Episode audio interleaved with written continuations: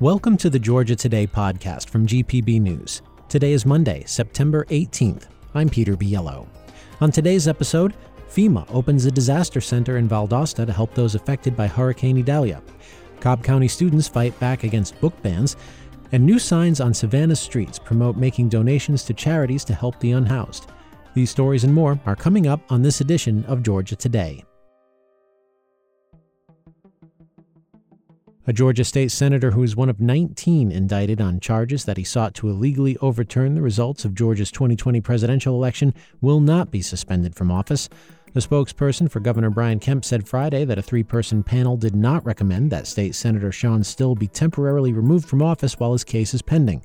The three person panel was required by the state constitution. The Federal Emergency Management Agency opened a disaster recovery center in Valdosta yesterday. The city was among the hardest hit when Hurricane Idalia cut through South Georgia late last month.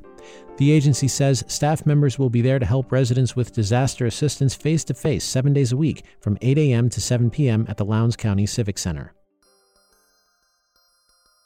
Cobb County student organizers are working to recruit more of their peers to speak out against the school board's recent bans on certain books and classroom discussions.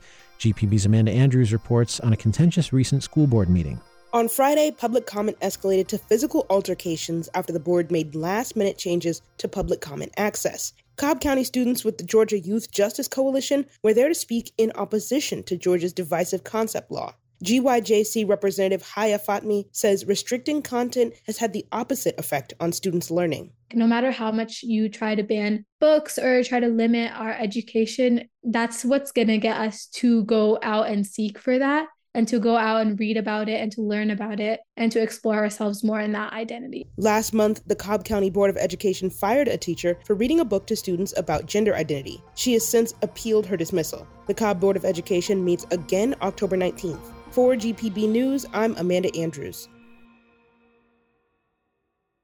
Visitors to Savannah might notice a new kind of street sign downtown, but they're not for directing traffic. GPB's Benjamin Payne reports they promote making donations to charities that help the unhoused. Panhandling will stop when you give change that counts. That's the wording on more than 100 signs being installed by the city. Each one sports a QR code, allowing visitors to donate from their smartphones to four local day centers, which serve people experiencing homelessness. Savannah City Manager Jay Melder says the new signage campaign gives people the ability who may not want to give for whatever reason to somebody asking for money, but know that in their heart they want to help.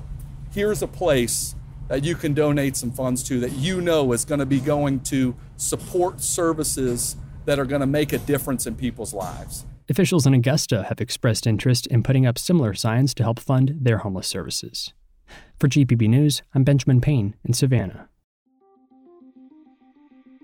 The state's injury prevention program is working with community and academic partners to lower deaths by injury. GPB's Ellen Eldridge has more. The Georgia Department of Public Health has nine programs addressing various causes of injuries over a person's life, including suicide, homicide, and workplace accidents. Lisa Dawson is the director of the Injury Prevention Program. She says the state had some of the highest rates of death from injury. In the five year period between 2005 and 2009, before we really had a substantial and funded collaboration with the Injury Prevention Research Center at Emory, Georgia had the 23rd highest age adjusted injury death rate among all 50 states. She says Georgia dropped 14 places and now has the 37th highest death rate. For GPB News, I'm Ellen Eldridge. Cobb County officials have identified a suspect in a 51 year old murder case. Nine year old Debbie Lynn Randall was abducted, raped, and killed in Marietta when she was walking home in 1972. The county's district attorney said this morning that they believe William B. Rose of Mableton committed the crime. He died by suicide in 1974. The city of Savannah will contribute a half million dollars to renovate a house that once hosted an African American art museum. The City Council voted last week to put the money toward the estimated $1.2 million restoration of the Kiah House, the house operated as a museum for more than 40 years until owner Virginia Kiah died in 2001. The house fell into disrepair, leading the Georgia Trust for Historic Preservation to name it as an endangered site. The Galvin Foundation will fund the remainder of the project. Federal workplace safety officials are fining a South Georgia farm $41,000 for violations that resulted in the death of a worker in a grain silo. The Occupational Health and Safety Administration said on Friday that the worker died by suffocation in April while attempting to unclog a grain bin. The agency said Cedar Head Farm in Miller County could have prevented the death. In sports, in baseball, Kyle Wright takes the mound tonight as the Braves return home to Truist Park to take on the Philadelphia Phillies, a team they could face again as the Phillies currently have the lead in the wild card spot. The Braves are coming off losing all three games of the series against the Miami Marlins, having lost yesterday 16 to 2. Ronald Acuna Jr. has missed the last few games due to tightness in his right calf. And that's it for this edition of Georgia Today. Thank you so much for tuning in. And if you haven't subscribed yet, please do it now. We will be back in your podcast feed tomorrow afternoon.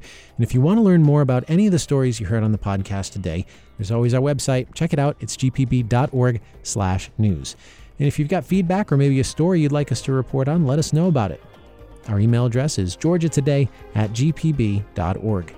I'm Peter Biello. Thanks again for listening. We'll see you tomorrow.